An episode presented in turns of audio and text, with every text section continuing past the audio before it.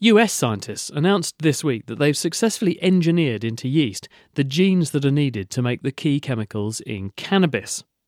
To find out why and what's involved, we looked at the paper with York University's Ian Graham. He wasn't involved in the project himself, but he does have expertise in this area. In fact, we last spoke to him in 2015 when he uncovered the genes that are needed to perform a similar feat to this so yeast could make morphine.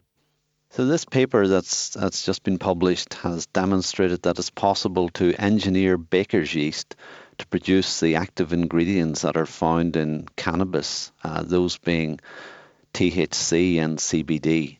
That's tetrahydrocannabinol and cannabidiol, which are two of the chemicals. There are many, Yes. though, aren't there? There are many, many chemicals in cannabis. There are many, but those are the two dominant ones. Now, why have this group done this? So they've done it because uh, there there is a big commercial demand for these compounds.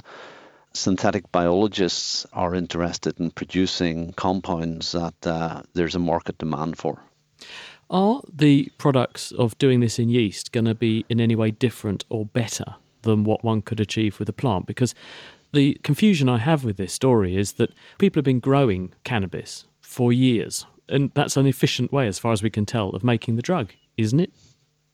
It is. Plants are very good at producing compounds such as THC and CBD. I think, in fact, the levels that are produced in, in plants that are used by the Dutch government are 20%. The dry weight of the flowers is THC.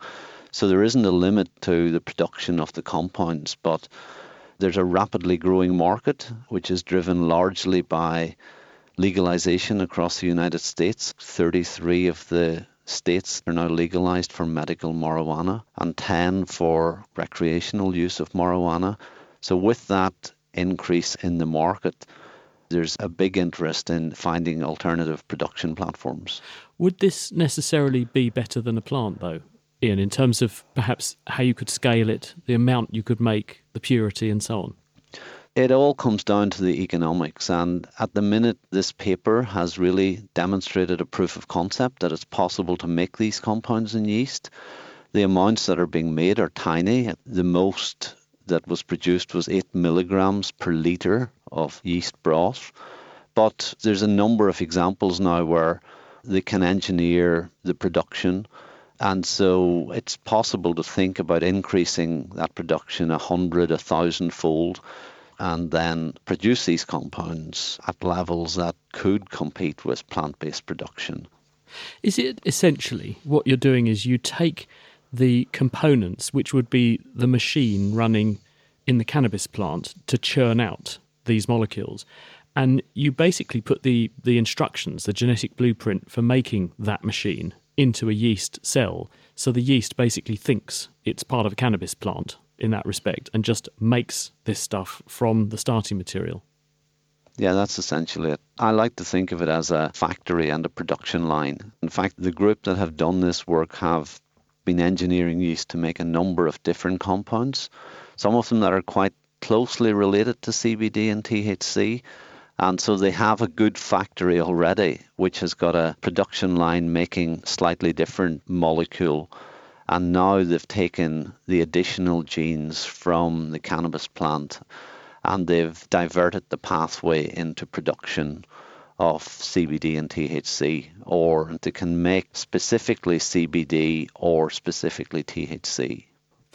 Are yeast sensitive to THC and CBD in the same way we are? Because yeast cells and human cells are quite similar. That's why we like using them. I'm, just having visions of very laid back yeast that doesn't want to actually go to work and make any of these chemicals after it makes an appreciable amount. No, that's a very good question, and uh, it's it's one that that that immediately sprung to my mind when I looked at the paper because, in fact, when you look at, at the plant and, and how the plant produces these compounds, they have evolved special glands for production. Often, what they do is they produce compounds and then they secrete the compounds from those glands because quite often, if they're produced at very high levels, then they're toxic inside the cell.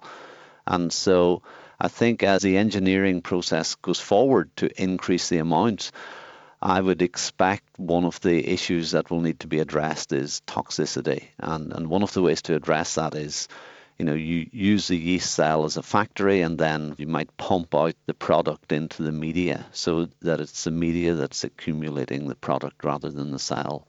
Ian Graham from the University of York taking a look at the discovery announced this week of a way to make yeast produce some of the chemicals in cannabis. It was published in the journal Nature.